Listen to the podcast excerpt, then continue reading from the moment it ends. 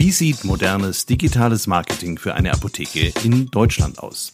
Wie schafft man dort die optimale Customer Experience? Und wie wichtig ist dabei eine Personal Brand? Willkommen bei einer neuen Folge von CX Talks.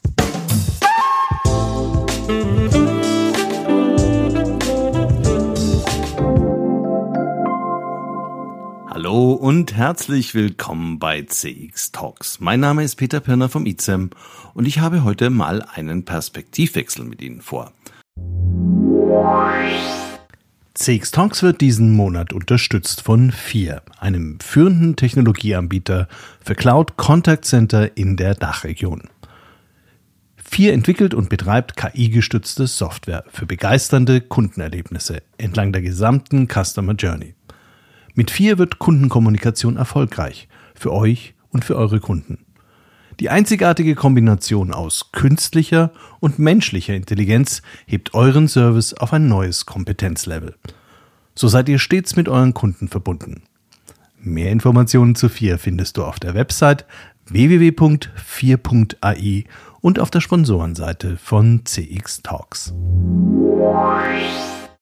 In der heutigen Folge gehen wir weg von den großen Unternehmen, denn Customer Experience wird ja sowohl im großen als auch im kleinen jeden Tag produziert.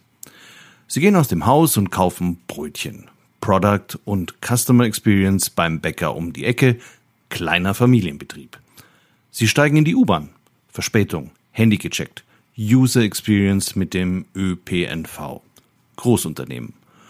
Kunden erwarten von einem großen ÖPNV-Dienstleister natürlich digitale Services, die professionell vernetzte IT-Systeme voraussetzen, denn meine App sollte schon Verspätungen anzeigen und den Ticketkauf ermöglichen.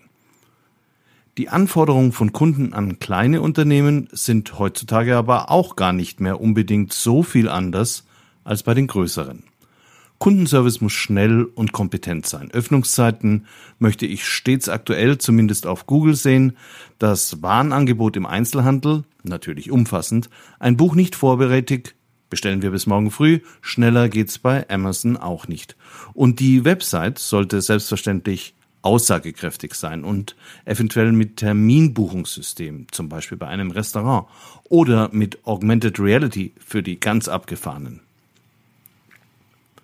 Kleinere Unternehmen müssen heute digital vieles bieten, was man noch vor ein paar Jahren ohne IT-Abteilung gar nicht vernünftig hätte realisieren können.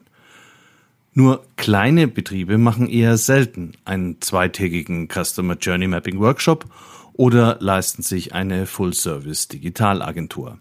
Da ist schon die persönliche Fantasie und der Einsatz des Unternehmers gefragt. Und mit den sozialen Medien und vielen damit verbundenen Cloud-Services ist es ja auch, zumindest für den technisch Versierten, kein Hexenwerk, sich die richtigen Plattformen zunutze zu machen. Was dann nur noch fehlt, ist vielleicht der Content. Beim Content bin ich dann auch kürzlich auf einen solchen Unternehmer gestoßen. Einen kompetenten Apotheker, der mir mit klaren und gut verständlichen Worten im Video die Vorteile von Impfungen erklärt hatte. Erst beim zweiten Nachdenken habe ich mich gefragt, warum er das auf LinkedIn machte. Dann kamen aber weitere Erklärvideos und plötzlich ging es um die Customer Experience mit Außendienstmitarbeitern der Pharmaindustrie. Da wurde ich dann neugierig. Auf seiner Homepage bezeichnet er sich als digitaler Apotheker, Unternehmer, Podcaster und YouTuber. Das fand ich dann so interessant, dass ich Jan Reuter zu einem Gespräch eingeladen habe über das Customer Experience Management am Beispiel seiner eigenen Apotheke, seine Marketingstrategie und auch seine innovativen digitalen Services. Mit der BWLer Brille eingetaucht in die Welt der Pharmazie, die bei mir sonst schon beim Beipackzettel für Ibuprofen anfängt zu kompliziert zu werden. Und Jan hat Ja gesagt. Reden kann er sowieso und wir hatten ein tolles Gespräch über seine Perspektive auf die heißen Buzzwörter und was für ihn wirklich wichtig ist. Das ist zudem alles so schön konkret, dass man es auch dann umsetzen kann, wenn man sich in einem ganz anderen Bereich als kleinerer Unternehmer Respekt verschaffen will. Viel Spaß beim Zuhören.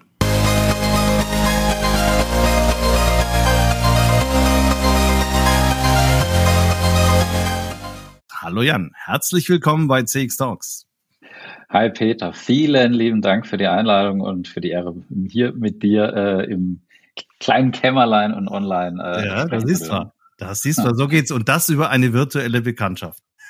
Ja, Wahnsinn. Noch genau. nie Hand-to-Hand, -hand, aber das machen wir dann, sobald es geht. Das machen wir, wenn es geht und über LinkedIn kennengelernt.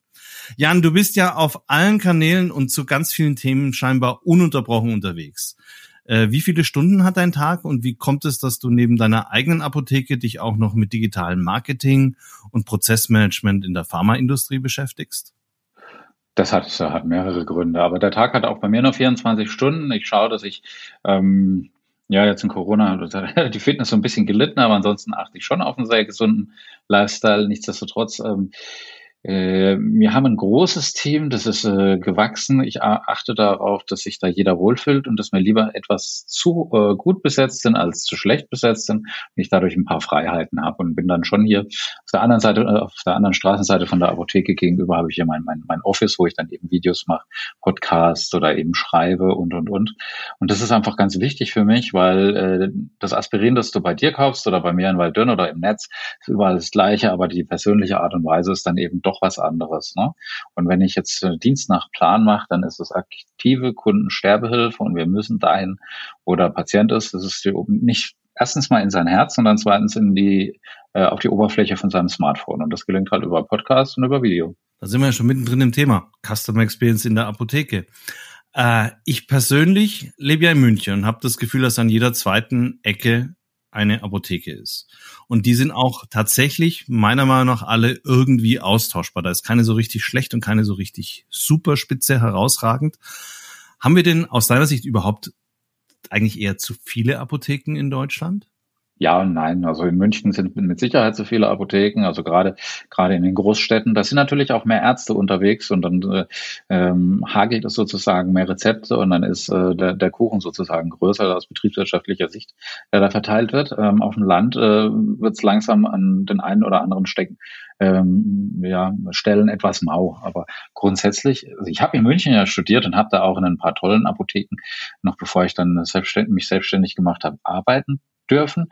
Und da, die Unterschiede sind dramatisch, aber für einen Außenstehenden sieht es tatsächlich sehr, sehr äh, monoton austauschbar aus. Und selbst dann für Insider sind dann leider zu viele dann auch austauschbar. Und wir haben jetzt gerade 18.000 Apotheken.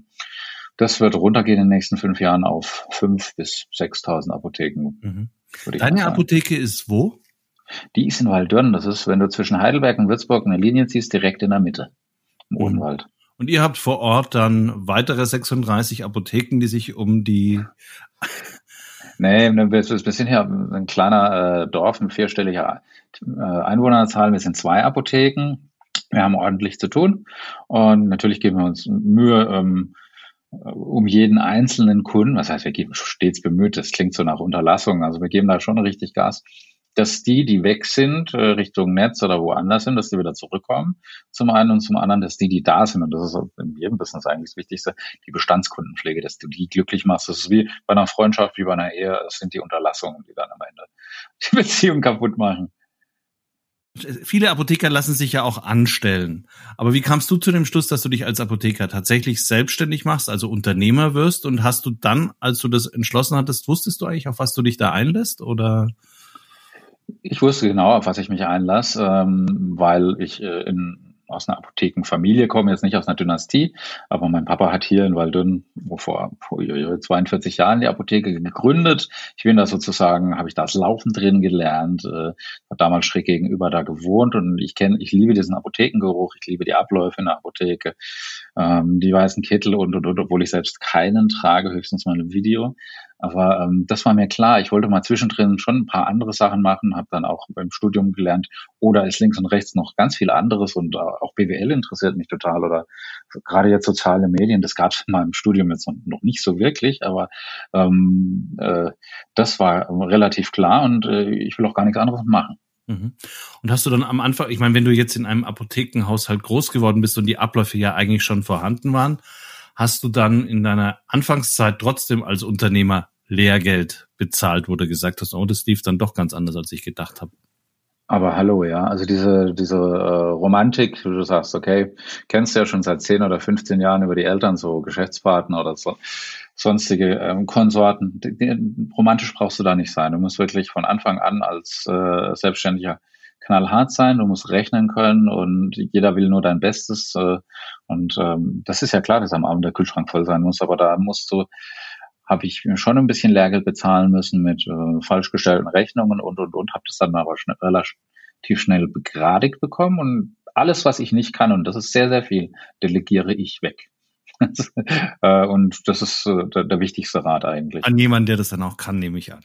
Genau, der die Mittel, die Autorität und die Notwendigkeit dann hat. Ne? Also ich brauche keinen Einkauf machen, kann ich nicht. Orga kann ich nicht. Äh, ich kann äh, beraten, ich kann zuhören, ich kann Händchen halten mit den Kunden, ich kann Marketing, aber ähm, Einkauf beziehungsweise so Konditionen oder sowas, keine Chance. Marketing. Im Marketing sind Kundenerwartungen und Kundensegmente ja äh, das A und O.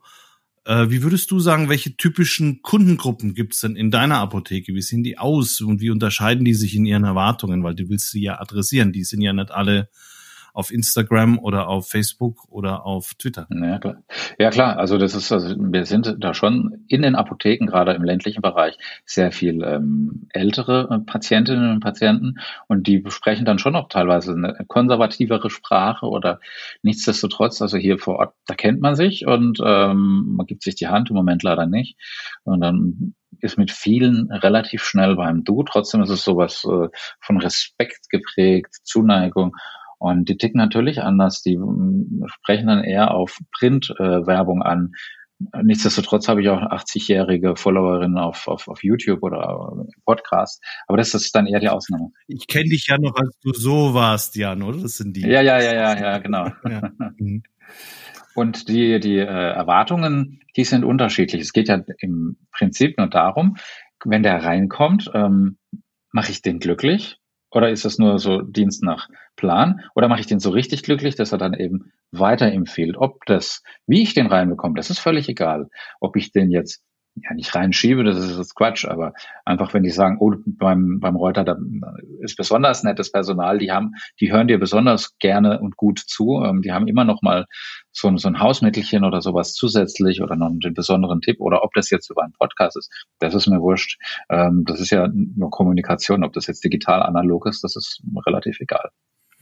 Und wenn du sagst, ich mache ihn glücklich, also dann ist das ja so die optimale, dein, dein Optimalvorstellung einer Kundenerfahrung woran merkst du, dass du ihn glücklich gemacht hast, deinen Kunden? Oder was glaubst du, sind die wichtigsten Stellheben für dich als Apotheker, um einen Kunden glücklich zu machen? Also das, ähm, die wichtigsten Stellheben ist das, äh, dass diese Vergleichbarkeit überhaupt nie wieder ähm, auftaucht, die du vorhin erwähnt hattest, wo du sagst, okay, nee, das, das ist da anders in der Apotheke. Und da gibt's ganz, ganz viele, die das machen, aber die kommunizieren das gar nicht so nach draußen, was ich total schade finde. Es gibt ganz, ganz viele tolle äh, Apotheken, wo aber wenig nach außen getrommelt wird. Also du hast Hühner legen Eier, Enten legen Eier. Ähm, Hühner, die, die gackern sehr viel lauter mm, und Enten so gut wie gar nicht. Enteneier sind größer, sind schmackhafter, nahrhafter. Ähm, du musst schon das ein bisschen natürlich nicht pushy, sondern eher mit Zug, aber nach außen kommunizieren, wenn du Alleinstellungsmerkmale hast, wenn du eine kostenlose Sprechstunde hast, offline oder digital, wenn du Homöopathie hast, wenn du über Entgiftung redest oder wenn du Kundenvorträge, Veranstaltungen alle zwei, drei Wochen machst vor Ort, ähm, dann musst du auch drüber reden, sonst kommt keiner gibt es eine Reihe von Services und Angeboten, die du so im digitalen Umfeld vor allem auch jetzt in jüngster Zeit entwickelt hast, wo du sagst, das glaube ich ist sowieso die Zukunft und wir sind schon mitten dabei, das umzusetzen, aber andere sind da noch nicht. Ähm, also ich habe seit 2009 eine, damals hieß es Skype-Sprechstunde, die ist kostenlos. Ja? Und da bin ich buchbar für meine Patienten, das mache ich tatsächlich weltweit. Ähm, Nichtsdestotrotz, ähm, ich habe sonst, äh, klar, ganz analog auch kostenlose Sprechstunde. Nichtsdestotrotz ist es jetzt für viele alte Patientinnen und Patienten, kann ich ja nicht sagen, du kommst jetzt rein, ähm, wir können uns hier, ja, theoretisch blank ziehen, das darf ich eh nicht, oder den Patienten behandeln, das ist nicht meine Aufgabe als Apotheker, aber einfach mal zuhören, ähm, den Patienten so ein Gefühl für ihn bekommen, den Medikationsplan drauf zu schauen. Ich benutze dann aber gleichzeitig verschiedene Apps, um zu schauen, schon Richtung Diagnose, ähm, ohne eine Diagnose jemals zu stellen, weil da komme ich gleich in den justiziablen Bereich. Gleichzeitig habe ich aber dann auch die Möglichkeit zu sagen, so und so, und du gehst jetzt zum Arzt. Ne? Also da will ich dann schon, äh, also nicht die Grenzen ausloten oder über, äh, überschreiten, sondern einfach äh, die Patientensicherheit nochmal dramatisch erhöhen und die Experience verbessern. Was wir jetzt eben installiert haben, ist ein Semi Outdoor, Indoor Pickup heißt es. Was ist das? Das ist wie so eine Packstation von der DHL, kannst du dir vorstellen. Und das ist an, angeschlossen eben an unsere, an unseren äh, Lagerroboter von Rover. Und da kommt dann eben 24-7, kommen da die Medikamente raus. Voraussetzung, das will der Gesetzgeber auch so, ist, es vorher beraten worden und bezahlt. Ob das jetzt PayPal ist oder äh, in, in Bar ähm, oder ob die Beratung dann online war oder nicht, das ist auch egal. Und da sehe ich sehr, sehr viel Potenzial. Das ist, weil wir sind tatsächlich schneller als Amazon. Das hängt ab vom pharmazeutischen Großhandel, weil der liefert einfach schneller, der ist besser vernetzt sogar noch. Ähm, innerhalb von zwei Stunden habe ich, was ich brauche, so gut wie alles. Ja, und dann liefern wir natürlich aus seit 20, seit 30, seit ich denken kann früher auch mit dem Fahrrad gemacht. Zurzeit mache ich es auch auf meinem E-Bike. Da sind die Kunden dann besonders erfreut, wenn sie mich dann sehen. Was sie so? Ja, klar, warum nicht? Macht doch Spaß, ne? Und also das ist schon, ja, du musst digital äh, vorne mit dabei sein, aber das Analoge, dieses Menschliche ist noch viel wichtiger. Das kann man aber auch digital transportieren. Jetzt versuche ich gerade die Kurve zu kriegen in das Themenfeld, wo ich auch ein bisschen tiefer bohren wollte, nämlich gerade dein Marketing und dein Personal Branding, wo du jetzt ja schon einiges davon erzählt hast. Was du ja verstanden hast, ist, dass du als Apotheker nicht allein auf der Welt bist und dich irgendwie unterscheiden musst. Und was und dein mhm. Beispiel mit den Enten und den Hühnern macht ja auch deutlich, warum du eigentlich äh, so hinter der Marketing-Idee stehst. Und du machst ja eben, so habe ich dich tatsächlich eben auch entdeckt, du machst ja ganz unterschiedlich, du nutzt ganz unterschiedliche Medien, um dich als Person, aber eigentlich auch deine Apotheke in den sozialen Medien bekannt zu machen. Also ich habe dich zum Beispiel entdeckt über Fachvideos äh, auf LinkedIn, wo ich jetzt sage, okay. naja, LinkedIn muss man jetzt ja nicht unbedingt was über Coronavirus sich anhören. Da habe ich einen Beitrag von dir gesehen. Das war der erste, den ich richtig okay. gut fand, weil der sehr, weil der sehr klar war. Und da habe ich, glaube ich, dir auch geschrieben, dass ich das immer richtig gut fand. Obwohl ich wahrscheinlich den Pickup-Service bei dir trotzdem nicht benutze, weil es mir einfach zu weit ist. Ich sag's ja nach, nach der Beendigung vom Podcast die, die guten Apotheken in München. Alles klar. Aber du hast ja auch viel Facebook gemacht, du hast YouTube gemacht und, und du machst auch einen Podcast.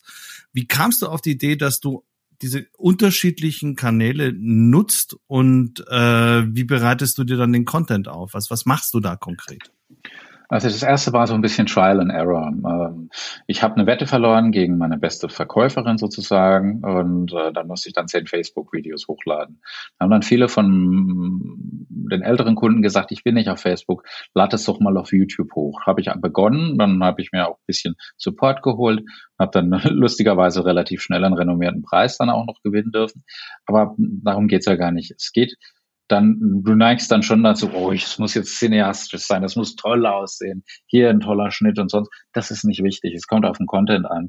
Nicht, äh, also wenn überhaupt jemand erzählt, dass die zentrale Apotheke oder irgendeine Apotheke toll ist, dann soll es der Kunde machen, nicht ich. Weil das ist, wenn, wenn ich es mache, dann ist es nicht glaubwürdig. Aber wenn es ein Kunde macht, dann hast du diese Empfehlung, das ist unbezahlbar. Und da musst du einfach gucken, was ist denn das Problem, das Hauptproblem der Kunden. Und da gucke ich tatsächlich, ähm, ich schaue auf den Twitter, was trendet, wenn ich viele Videos und viele Podcasts gerade produziere. Das schwankt durch Corona natürlich auch gerade. Ich schaue aber auch in der Tageszeitung und in, der, ähm, in den Fachmedien. Ich schaue aber auch ähm, in der Apothekenumschau. Was ist jetzt so für die nächsten zwei ähm, Wochen so, so, so, so auf der Agenda? beziehungsweise einfach Geschichten aus der Apotheke, aus dem Leben, natürlich dann anonymisiert und das kommt eigentlich am besten an. Ne? Weil wenn du die Betroffenen, äh, wenn du die Leute zu Betroffenen machst, dann und das in einem guten Kontext dann äh, reinpackst in die Story, dann ist es relativ einfach. Dann brauchst du dich nicht für verstellen, dann brauchst du auch kein Skript. Ja, ich hatte aber zum Beispiel schon den Eindruck, dass das sehr, sehr, also ich fühlte mich sehr seriös informiert durch deine äh, Videos, die sich eben mit bestimmten Krankheitsbildern oder jetzt zum Thema Impfen befasst haben. Das war zwar locker, aber ich, mhm. ich empfand es als durchaus seriös, sonst hätte ich es mir auch gar nicht bis zum Ende angehört. Das ist ja schon Vorbereitung, also einfach, oder machst du das? Ja, ja, da, da, da dann, da dann schon, da dann schon. Also muss ich auch gestehen, also mein Studium ist 15 Jahre her und ähm, bilde mich ständig fort und weiter, aber nichtsdestotrotz muss ich dann auch immer meine oberste Instanz, tatsächlich mein Team und auch meine Frau, die auch Apothekerin ist, dann fragen, kann ich das so sagen? Ne? Weil es ist ja, ich habe das immer gehasst in den Vorlesungen, wenn das so ex cathedra kommt. Ich, ich habe auch selten einen Kittel an, du siehst, ich finde das doof, ich finde das arrogant, das schafft äh, Distanz und keine Nähe. Und ich, so, haben es ja mit Menschen zu tun und dann soll man die auch so behandeln, als ob es welche wären. Und für mich ist der Sport diese schwierigen Dinge, die ich früher nie verstanden habe. Ich habe da wirklich geknabbert am Studium, dass ich die so erkläre, dass mir die nach drei halben äh, Augustiner oder was auch immer wir dann trinken werden, äh, nacherklären kannst. Und zwar mit Stolz und sagst, ach, so habe ich es noch nie gesehen. Das ist ja eigentlich relativ einfach. Das ist, das ist der Sport. Ich weiß natürlich ähm, hauptsächlich schon mm, B2C, also der Endkonsumer, also der Patient zu. Ich weiß aber auch, ich habe viele Follower eben aus der pharmazeutischen Industrie, Professores und alte ähm, Weggefährten. Also ich kann da auch keinen Blödsinn erzählen. Das wäre auch grob fahrlässig und auch gefährlich. Also da, da habe ich dann schon, also bei solchen Dingen, ich habe ein Video gemacht über ADHS vor knapp zwei Jahren, viel Herzblut reingesteckt, halbe Stunde war das Video, es waren zwei Wochen Arbeit. Ne? Hat kaum jemand geguckt, aber ich habe eben drei, vier äh, Kinder eben damit ja nicht geheilt, aber auf die richtige Spur gebracht und ähm, mit entsprechendem Networking so ähm, ja, die Familie glücklich machen können und dadurch eben auch, ja, aus wirtschaftlicher Sicht wieder Kundenkarten ziehen können. Zielgruppe ist bei mir die Frau in meinem Alter, so um die 40, weil ich weiß, okay, die kümmern sich dann um die Eltern, um die Kinder. Jeder ist Zielgruppe, aber ich brauche nicht jeder wie der Finanzminister, sondern eben die, äh, die entscheiden. Das sind in der Apotheke vor Ort meistens die Frauen. Die sind schlauer, empathischer und die sehen dann auch die Notwendigkeit. Was ich ganz interessant finde, dass du eigentlich denselben Content auf YouTube ausspielst und jetzt vor allem auch, ich habe dich ja auf LinkedIn entdeckt. Mhm. Äh, wie kamst du auf die Idee, dass du ein Informationsvideo zu einer Krankheit auf einem Business-Netzwerk eigentlich postest? War das dann auch eigentlich noch der Hintergrund? Da sind auch bestimmte Kunden aus meiner Apotheke oder ging das schon in Richtung Personal Brand? Das geht natürlich auch in Personal Brand. Das ist ganz, ganz wichtig. Jeder muss seine eigene Marke sein. Ne? Du musst wissen, okay, Hautcreme, Nivea, ne? Pflaster ist von, von Hartmann und, und, und. Ne? Ähm, Brille Vielmann und äh, Apotheke vor Ort oder digital, wenn dann der Name Reuter nicht in den ersten zwei, drei Sätzen fällt, dann habe ich irgendwas falsch gemacht. Das ist mir A wichtig und natürlich habe ich auch ein Interesse, weil ich viel mit der pharmazeutischen Industrie kooperiere, das, was ich eben vertreten kann, wo ich eben dann die Pain Points anspreche, so dass zum Beispiel gerade der Außendienst von uns Apotheken nicht reingelassen wird und dass das sehr viel Gehör äh, findet, wenn ich sage, das und das würde ich mir mehr wünschen. Und das funktioniert dann auf einmal auch. Beziehungsweise ich werde jetzt heute auch noch mal ein Video hochladen von einer ganz, ganz tollen, lieben Außendienstlerin, wo ich nie gedacht hätte, äh, dass es da zum Match kommt. Und das war teilweise online, es war aber auch ganz altmodisch analog und das ist so, ja, diese, diese Kombi von diesen, ja, am Ende wieder das Menschliche. Von wo kriegst du gerade das meiste Feedback zurückgespielt? Über welchen Kanal kommt das? Das sprechen dich, wenn, wenn sie dich jetzt ansprechen in der Apotheke drauf. Ich nehme an, dass da kommst, kriegst du viel Feedback zu deinen Inhalten.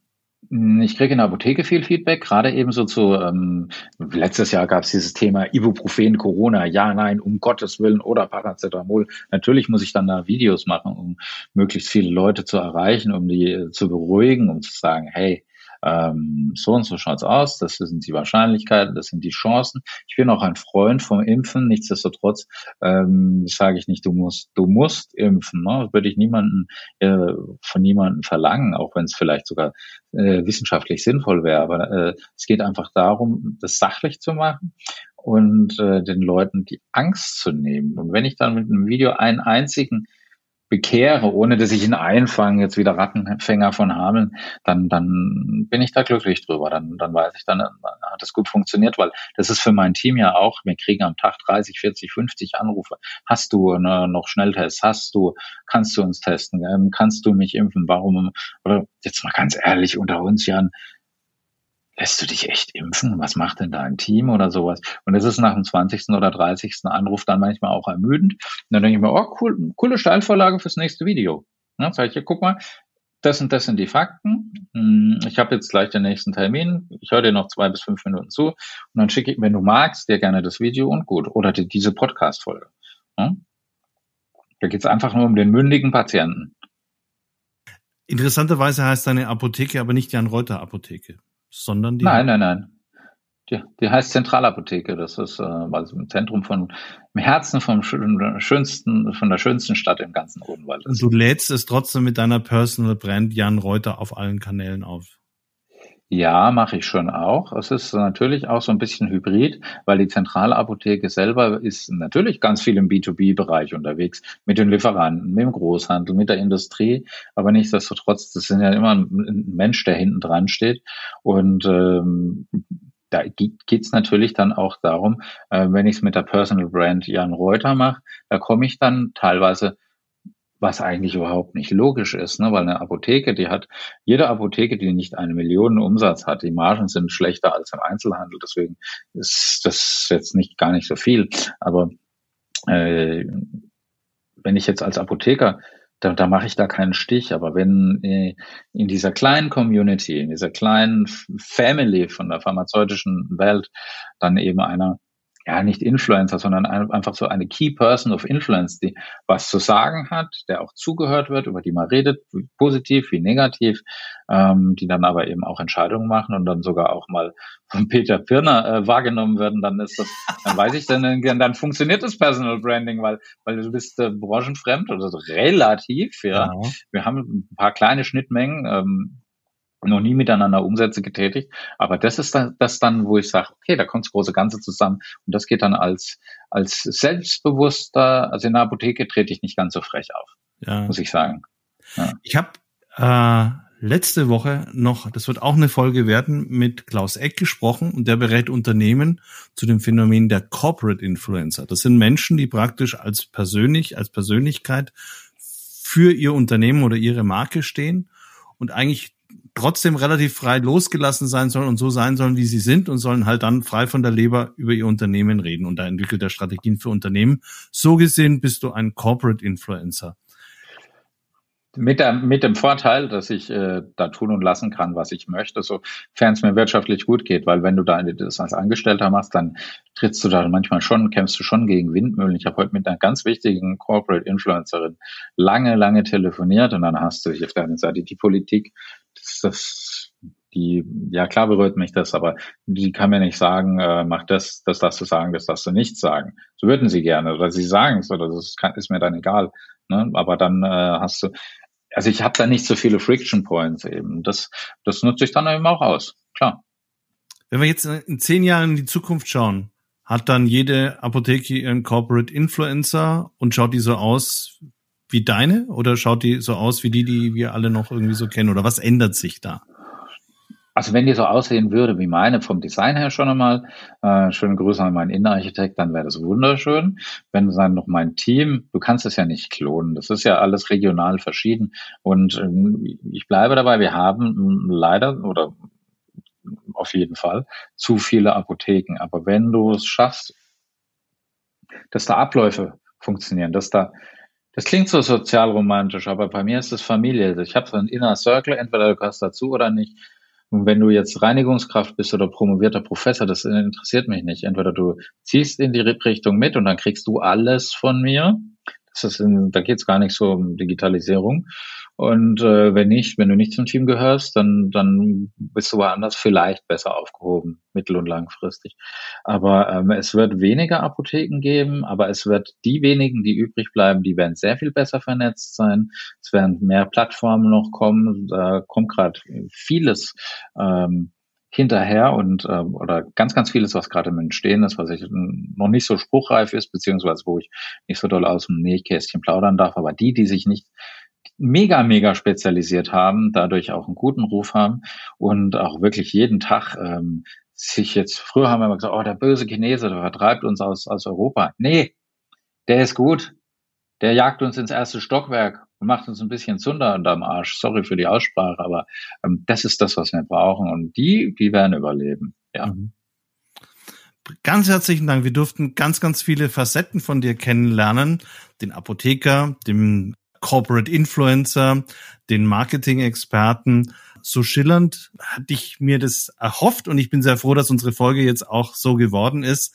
Ganz, ganz herzlichen Dank, Jan, für deine Zeit. Lieber Peter, es war mir eine Ehre, dein Gast zu sein. Vielen Dank.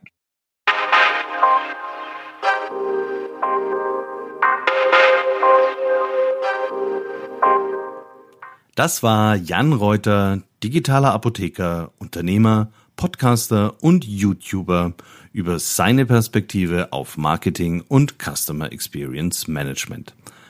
Weitere Infos zu Jan finden Sie in den Show Notes. Und damit sind wir am Ende der heutigen Folge angelangt. Bleiben Sie gesund und wenn nicht, suchen Sie sich einen richtig guten Apotheker aus, hören Sie weiter CX Talks Podcast, erzählen Sie es weiter und bleiben Sie uns gewogen. Bis zur nächsten Folge.